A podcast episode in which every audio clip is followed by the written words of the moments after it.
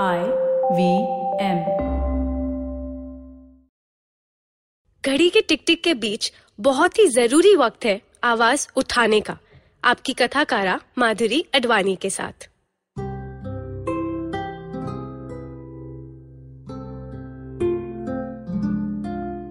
जब देश भर में इनकलाब के नारे लग रहे हैं, अत्याचार पे आवाज़ें उठ रही है, उसी में एक और आवाज़ को जोड़ते हैं। विरोध वाली कहानी की आवाज़, यही टपरी टेल्स पर। समीरा की कढ़ाई लगातार चालू थी। कई दिन, कई रात बीत चुके थे, पर समीरा रुकी न थी। सोते समय भी उसे कढ़ाई का ख्याल आता और वो जग जाती। सुबह के कोहरे में मैं उसके घर जा पहुँची। उसने फ़ोन का, मैसेजेस का कोई जवाब नहीं दिया था। अरे समीरा समीरा, दरवाज़ा खोलो। हाथ में चाय का कप था मैं। समीरा दरवाजे के पीछे से मुझे देखने लगी। ऐसे क्या देख रही हो? चोर नहीं हूँ, मैंने मुस्कुराकर कहा। मालूम है, डर लग रहा था कि कहीं पुलिस ना हो। वो सोफा पर बैठकर बोली, कैसी बातें कर रही हो? तुम्हारे घर पुलिस क्यों आएगी? और पुलिस से डरना कैसा? मैंने उसके पास बैठकर बोला, कई दिनों से शायद वो सोई नहीं होगी। उसके आँखों के नीचे काले गड्ढे फैल रहे थे। मानो हँसते हुए चेहरे पर किसी ने सचमुच काले बादल चिपका दिए हो। खिड़की के बाहर जागती हुई वो बोली "अ, सही बोला। मुझे पुलिस से कैसा डर? मैं तो पंजाबी हूँ ना? हाँ हाँ जानती हूँ पन वाली पंजाबी। इस बात पर समीरा ने ध्यान नहीं दिया। पीहू पन का वक्त नहीं है ये। सीधे सीधे कैंची चलाने का वक्त है। कैंची पुलिस डर? क्या बोल रही हो समीरा? क्या हो गया है तुम्हें? ना फ़ोन उठाती हो, ना मैसेजेस का रिप्लाई करती हो और इंस्टाग्राम पे क्या शेयर कर रही हो? क्या चल रहा है तुम्हारे साथ? क्या चल रहा है? तुम्हें क्या हो गया है, पीहू? दिख नहीं रहा? या अंधी होने का नाटक कर रही हो? ये अंधापन प्रिविलेज है तुम्हारा। तुम्हें फ़र्क नहीं पड़ता, इसका मतलब ये नहीं कि चुपचाप बैठे रहो। सुबह को काम पर जाओ और शाम को वापस आ जाओ। समीरा चिल्लाकर बोली। उसकी बातें मुझे चुभ रही थी। कुछ मिनटों तक उसके आज़ादी के रूम में चुपी छाई रही। आई एम सॉरी पीहू पर मैं बहुत नाराज़ हूँ, बहुत ज़्यादा। रोज सुबह उठकर एक नई न्यूज़, कभी ट्रांसजेंडर बिल कभी सिटीजनशिप अमेंडमेंट बिल ये बिल वो बिल ये बिल बना बनाकर ये हमको चूहों की तरह एक बिल में डाल रहे हैं। समीरा ने फिर से पन का इस्तेमाल किया, पर इस बार इसमें गुस्सा था, डर था, चिंता थी और साथ में एक जोश था। आओ सुनाऊं एक कहानी कुछ नेताओं के सामने कई देशवासी सुनते हैं एक प्रोटेस्ट यानी विरोध की कहानी। समीरा काले फूल और लाल पत्तियों के बीच इकबाल बानो की गाई हुई फैज अहमद फैज द्वारा लिखी गई नज्म हम देखेंगे शब्दों को काट रही थी। सुई और धागे का काम जोरों शोरों से चालू था और कानों में हम देखेंगे की आवाज़ भी उतनी ही ज़ोर से गूंज रही थी। हम देखेंगे लाजिम है कि हम भी देखेंगे हम देखेंगे वो दिन के जिसका वादा है हम देखेंगे। हम्म, हम्म, हम्म, हम देखेंगे। इसी आवाज़ के बीच मैंने उससे पूछा ये कढ़ाई तुम जो बना रही हो ये गीत जो तुम गा रही हो उससे क्या हो जाएगा? मतलब जो लॉ की तरह पास हो चुका है, जो एक्ट बन चुका है, वो तुम्हारी कढ़ाई और गीत से क्या बदल देगा? पीहू कभी कभी ना मुझे तुम्हारे सवालों पे हँसी आती है। पर यही तो गलती है, ऐसे सवालों को हंसकर टाल देना। यही गलती है कि जिसे नहीं पता, उसे बताने की कोशिश भी ना करना। तो चलो, इस बार तुम्हें बतलाती हूँ इस गीत, कविता के बारे में, जो विरोध की कविता है, आक्रोश की कविता है। समीरा की खिड़की के पास पेपर से बने हुए कुछ पंछी थे। ये सर्दियों की हवा में झूला खा रहे थे। एक पंछी को खोलकर उसने दुष्यंत कुमार की कविता चिथड़े में हिंदुस्तान सुनाई। एक गुड़िया की कई कठपुतलियों में जान है। आज शायर ये तमाशा देखकर हैरान है। खास सड़कें बंद है, तब से मरम्मत के लिए। ये हमारे वक्त की सबसे सही पहचान है। एक बूढ़ा आदमी है मुल्क में, या यो कहो, इस अंधेरी कोठरी में एक रोशनदान है। मसलहत आमेज होते हैं सियासत के कदम। तू न समझेगा सियासत, तू अभी नादान है। इस कदर पाबंदी मज़हब की सदके आपके, जब से आज़ादी मिली है, मुल्क में रमज़ान है। कल नुमाइश में मिला वो, चिथड़े पहने हुए। मैंने पूछा, नाम? तो बोला कि हिंदुस्तान है। मुझमें रहते हैं करोड़ों लोग, चुप कैसे रहूँ? हर गज़ल अब सल्तनत के नाम एक बयान है। मुझमें रहते हैं करोड़ों लोग, चुप कैसे रहूँ? हर गज़ल अब सल्तनत के नाम एक बयान है। कुछ समझी तुम पीहू? हाँ समझी। हर गज़ल, हर कविता, हर गीत हवा में थोड़ी बनता है। वो हो रही घटनाओं का बयान है। और बयान बिना बातें आगे कैसे बढ़ेंगी? वितरित कैसे होंगी? मैंने मन में उमड़ रहे कई विचारों को कुछ शब्दों में डालकर कहा। और आज के दिन कौन सी जगह ये गीत, कविता, गज़ल इन आवाजों का वितरण जल्द से जल्द और कई तादाद में करता है? Of course social media platforms internet right समझदार हो तुम, पीहू। कहने की ज़रूरत नहीं है कि क्यों कश्मीर और आसाम में इंटरनेट रातों रात बंद कर दिए गए। उन्हें डर लगता है कि सच बाहर आ जाएगा कि आज की युवा पीढ़ी हर चीज़ डॉक्यूमेंट करके अपने वॉल्स पे रख देगी। कुछ सोचते हुए मैंने समीरा से फिर पूछा। पर इसे तो आर्म चेयर रेवोल्यूशन कहते हैं ना मतलब कुर्सी पर बैठकर बड़ी बड़ी बातें करना। बंद खिड़की को खोलकर एक लंबी सांस लेकर समीरा बोली, होगा, कुर्सी वाला विरोध। तुम और मैं जो बातें कर रहे हैं, जो गज़ल कविता सुना रहे हैं, क्या ये सुनकर तुम्हारा कुर्सी से उठने का मन नहीं होगा? बाहर जलती हुई आग को देखकर भी क्या तुम कुर्सी से नहीं उठोगी? सिर्फ़ हंगामा खड़ा करना मेरा मकसद नहीं। मेरी कोशिश है कि ये सूरत बदलनी चाहिए। मेरे सीने में नहीं तो तेरे सीने में सही हो कहीं भी आग, लेकिन आग जलनी चाहिए। ये आग जलनी चाहिए। एक और पंछी खुल चुका था। समीरा की बातें धीरे धीरे एक बांग के नशे की तरह मुझ पर चढ़ रही थी। हवा कुछ तेज़ी से चलने लगी। मानो उसने भी रुख बदलने का दृढ़ निश्चय कर लिया हो। खिड़कियाँ दीवारों से टकराने लगी और घर के दरवाजे की कुंडी हवा में अपने आप खुल गई। दरवाज़ा खुलते ही एक शख्स दिखा। ढीला पैजामा और उस पर कुर्ता पहनकर वो समीरा की खिड़की की तरफ़ देख रहा था। दरवाज़ा खटखटाकर वो बोला आ, आपकी विरोध की कविता के शब्द बाहर तक सुनाई दे रहे थे। मेरे पास भी एक कविता है जो सुनाना चाहता हूँ। अंदर आ जाऊँ? समीरा गैस की तरफ़ जाते हुए बोली दरवाज़ा अपने आप खुल गया। मैं मना कैसे कर सकती हूँ? आप चाय पियेंगे? जी, ज़रूर। वो झोले में से अपनी शीशे वाली डायरी निकालता हुआ बोला। तीन कप चाय के बीच मैंने उससे पूछा, अरे, आपने अपना नाम नहीं बताया? चाय के कप को मेज पर टिकाकर अपनी डायरी के पन्ने पलटकर वो बोला, मैं कौन हूँ? उसी का परिचय है ये कविता। लिख लो मुझे, सुनाता हूँ। लिख लो मुझे, मैं भारतीय हूँ। लिख लो मुझे, मैं भारतीय हूँ। लिख लो, मेरा नाम अजमल है, मैं मुसलमान हूँ और भारतीय नागरिक। घर पे हम साथ हैं, जन्म से ही भारतीय हैं। दस्तावेज़ चाहिए तुम्हें। लिख लो कि मैं भारतीय हूँ। मैं मोपला हूँ, मेरे पूर्वज अछूत। थे हिंदू, तुम्हारी भाषा में? थप्पड़ लगाकर मनु के मुँह पे उन्होंने अपने नाम बदले।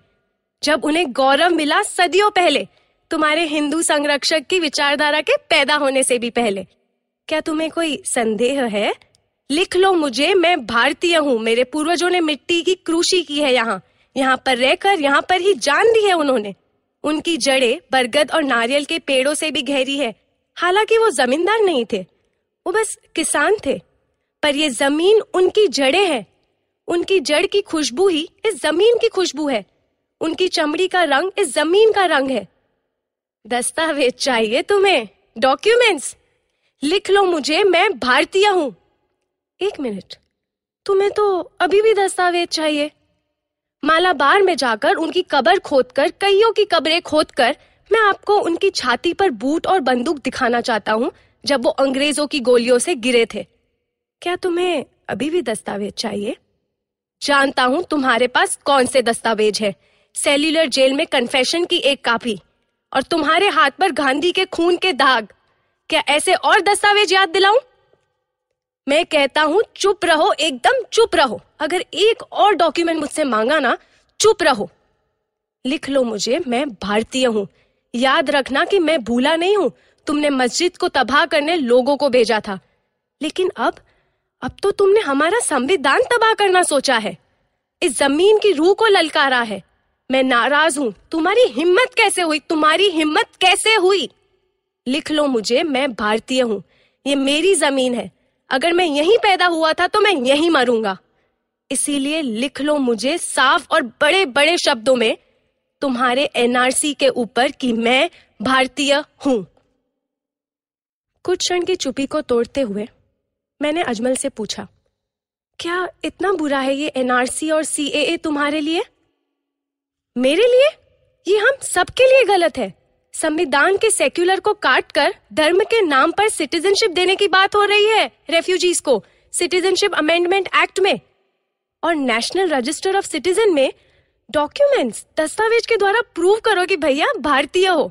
अरे, कौन से डॉक्यूमेंट्स कितने गरीबों के पास है ये डॉक्यूमेंट्स कितनी महिला, मजदूर, किसान ट्राइब्स बेघर आपदा से मारे हुए लोगों के पास है ये डॉक्यूमेंट्स देश की गिरती आर्थिक व्यवस्था में अब करोड़ों रुपए हम लगाएँगे अपनी नागरिकता को साबित करने के लिए।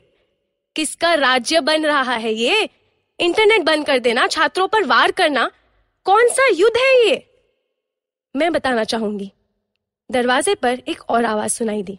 समीरा की दोस्त संपदा प्रोटेस्ट से लौटी थी। अजमल के पास बैठकर उसने अपना फ़ोन निकाला और जसिंता केरकट्टा की कविता सुनाई। सेना का रुख किधर है? युद्ध का दौर खत्म हो गया। अब सीमा की सेना का रुख अपने ही गाँव, जंगल, पहाड़ और कॉलेज के छात्रों की ओर है। कौन साध रहा है अब चिड़िया की आँख पर निशान?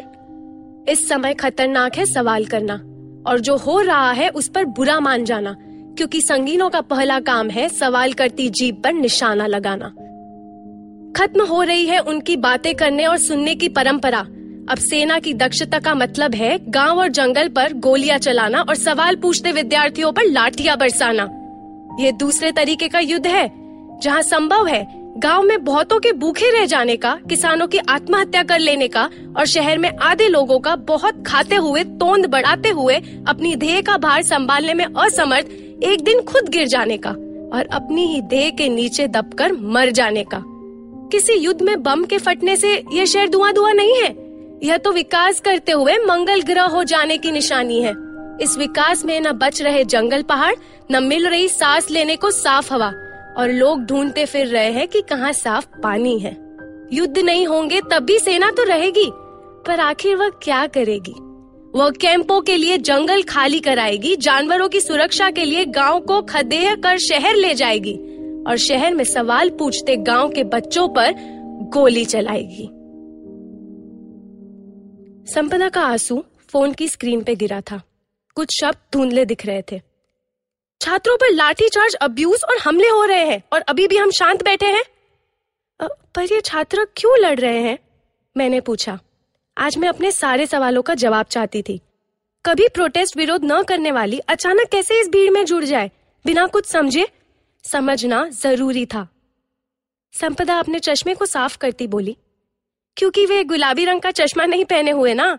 संविधान का प्रियम्बल याद है उन्हें। एजुकेटेड है ये। बाकी काम पे जाना और शाम को लौट आना आपकी एजुकेशन का बयान नहीं है। वो इंटरनेट पे एक नॉर्थ ईस्ट के प्रोफेसर का वीडियो दिखाने लगी। सड़कों पर ये प्रोफेसर अपने छात्रों के साथ प्रियम्बल के शब्दों को दोहरा रही थी।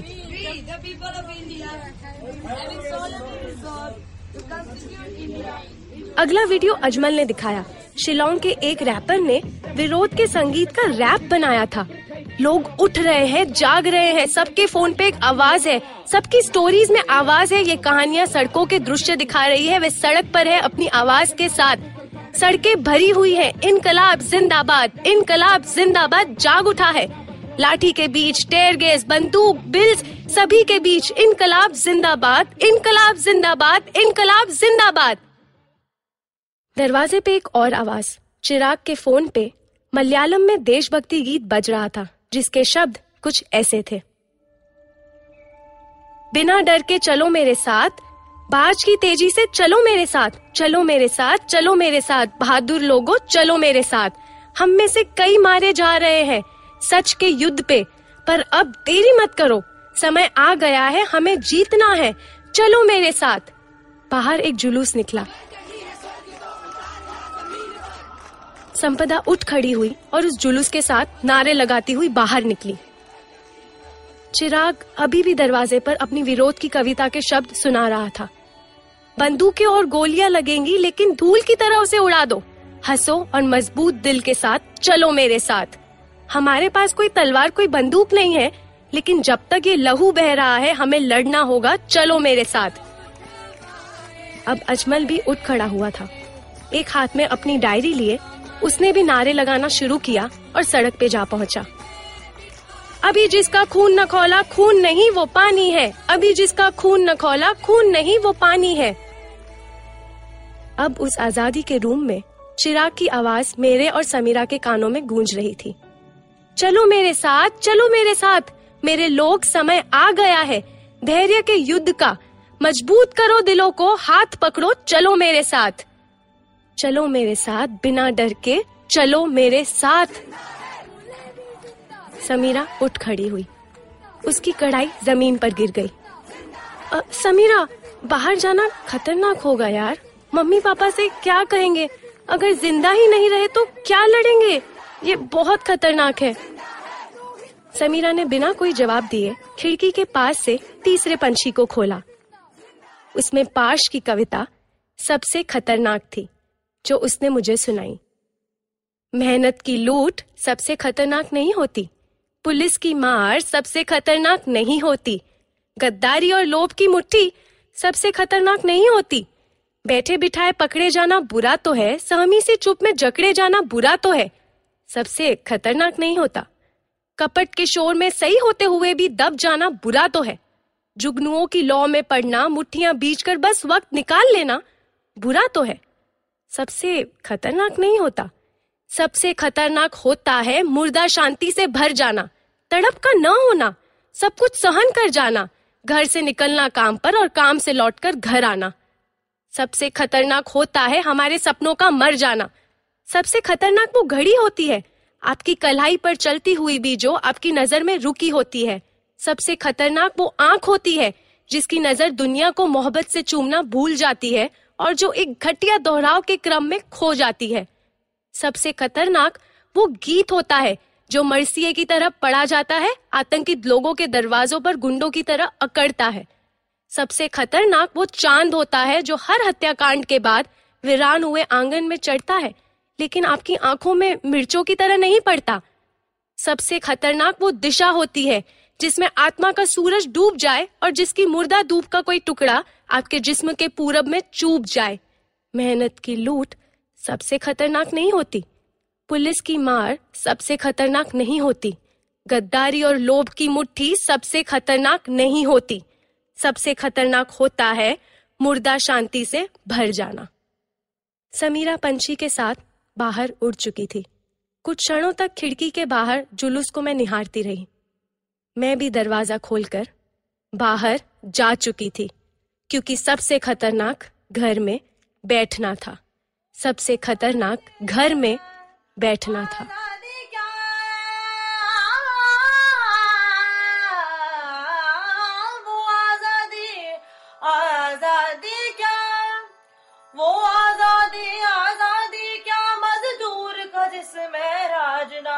ये रंग है जंगे आज़ादी आज़ादी के परचम के तले।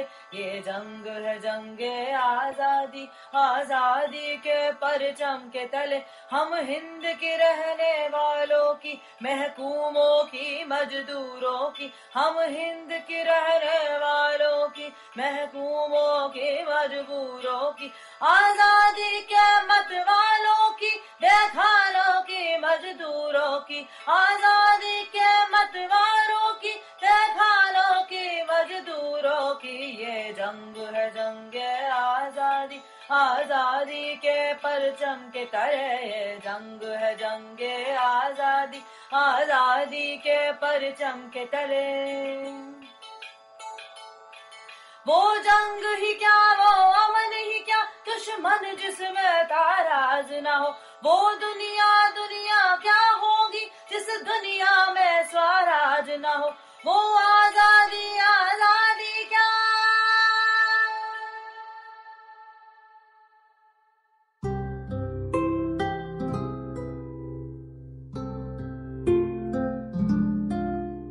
कहानी के लिए मैं कई लोगों का धन्यवाद करना चाहूँगी, जिन्होंने हमें अपना मटेरियल यूज़ करने की परमिशन दी, या तो उस मटेरियल को इकट्ठा करने में मदद की। अंत में आपने जो प्रोटेस्ट सॉन्ग सुना, वो बावरी बसंती की आवाज़ में, जंग आज़ादी बाय मखदूम महीउद्दीन था। Thank you so much for letting us use your voice Ajmal Khan की कविता राइट मी डाउन जिसे मैंने हिंदी में अनुवाद किया, वो भी इसमें शामिल है। आरती ने मलयालम गीत का अनुवाद करके हमें भेजा। उस गीत का नाम है वरिका वरिका सहजरे। संपदा ने जसिंता केरकट्टा की सेना का रुख किधर है भेजा। रुबीना ने पाश की सबसे खतरनाक कविता भेजी। दुष्यंत कुमार की चिथड़े में हिंदुस्तान भी इसमें शामिल थी। और कात्यायनी ने दिल्ली प्रोटेस्ट से कुछ आवाज़ें भेजी। सभी का धन्यवाद इसे प्रोटेस्ट कहानी बनाने के लिए। अगर आपको ये कहानी अच्छी लगी तो आप अन्य कहानियाँ भी सुन सकते हैं हर गुरुवार मेरे साथ इसी टपरी टेल्स पर। आप मुझे फॉलो कर सकते हैं मेरे इंस्टाग्राम हैंडल पर at the rate mad ed M A D underscore A D thirteen IVM podcast के अन्य शो भी चेक करना ना भूले और आप हमें इंस्टाग्राम पे भी फॉलो कर सकते हैं। We are at the rate I V M podcast on Twitter Facebook and Instagram फिर मिलते हैं इसी जोश के साथ। इस कहानी में दर्शाए गए सारे विचार कथाकारा, यानी कि कहानीकार के हैं और ना कि इस संस्था के। इस कहानी में जो भी गीत आपने सुने या जो भी कविताएँ आपने सुनी, उन सब के लिंक्स मैं नीचे डिस्क्रिप्शन में भी शेयर कर रही हूँ तो आप उन कविताओं को फिर से ज़रूर सुने, ज़रूर पढ़ें।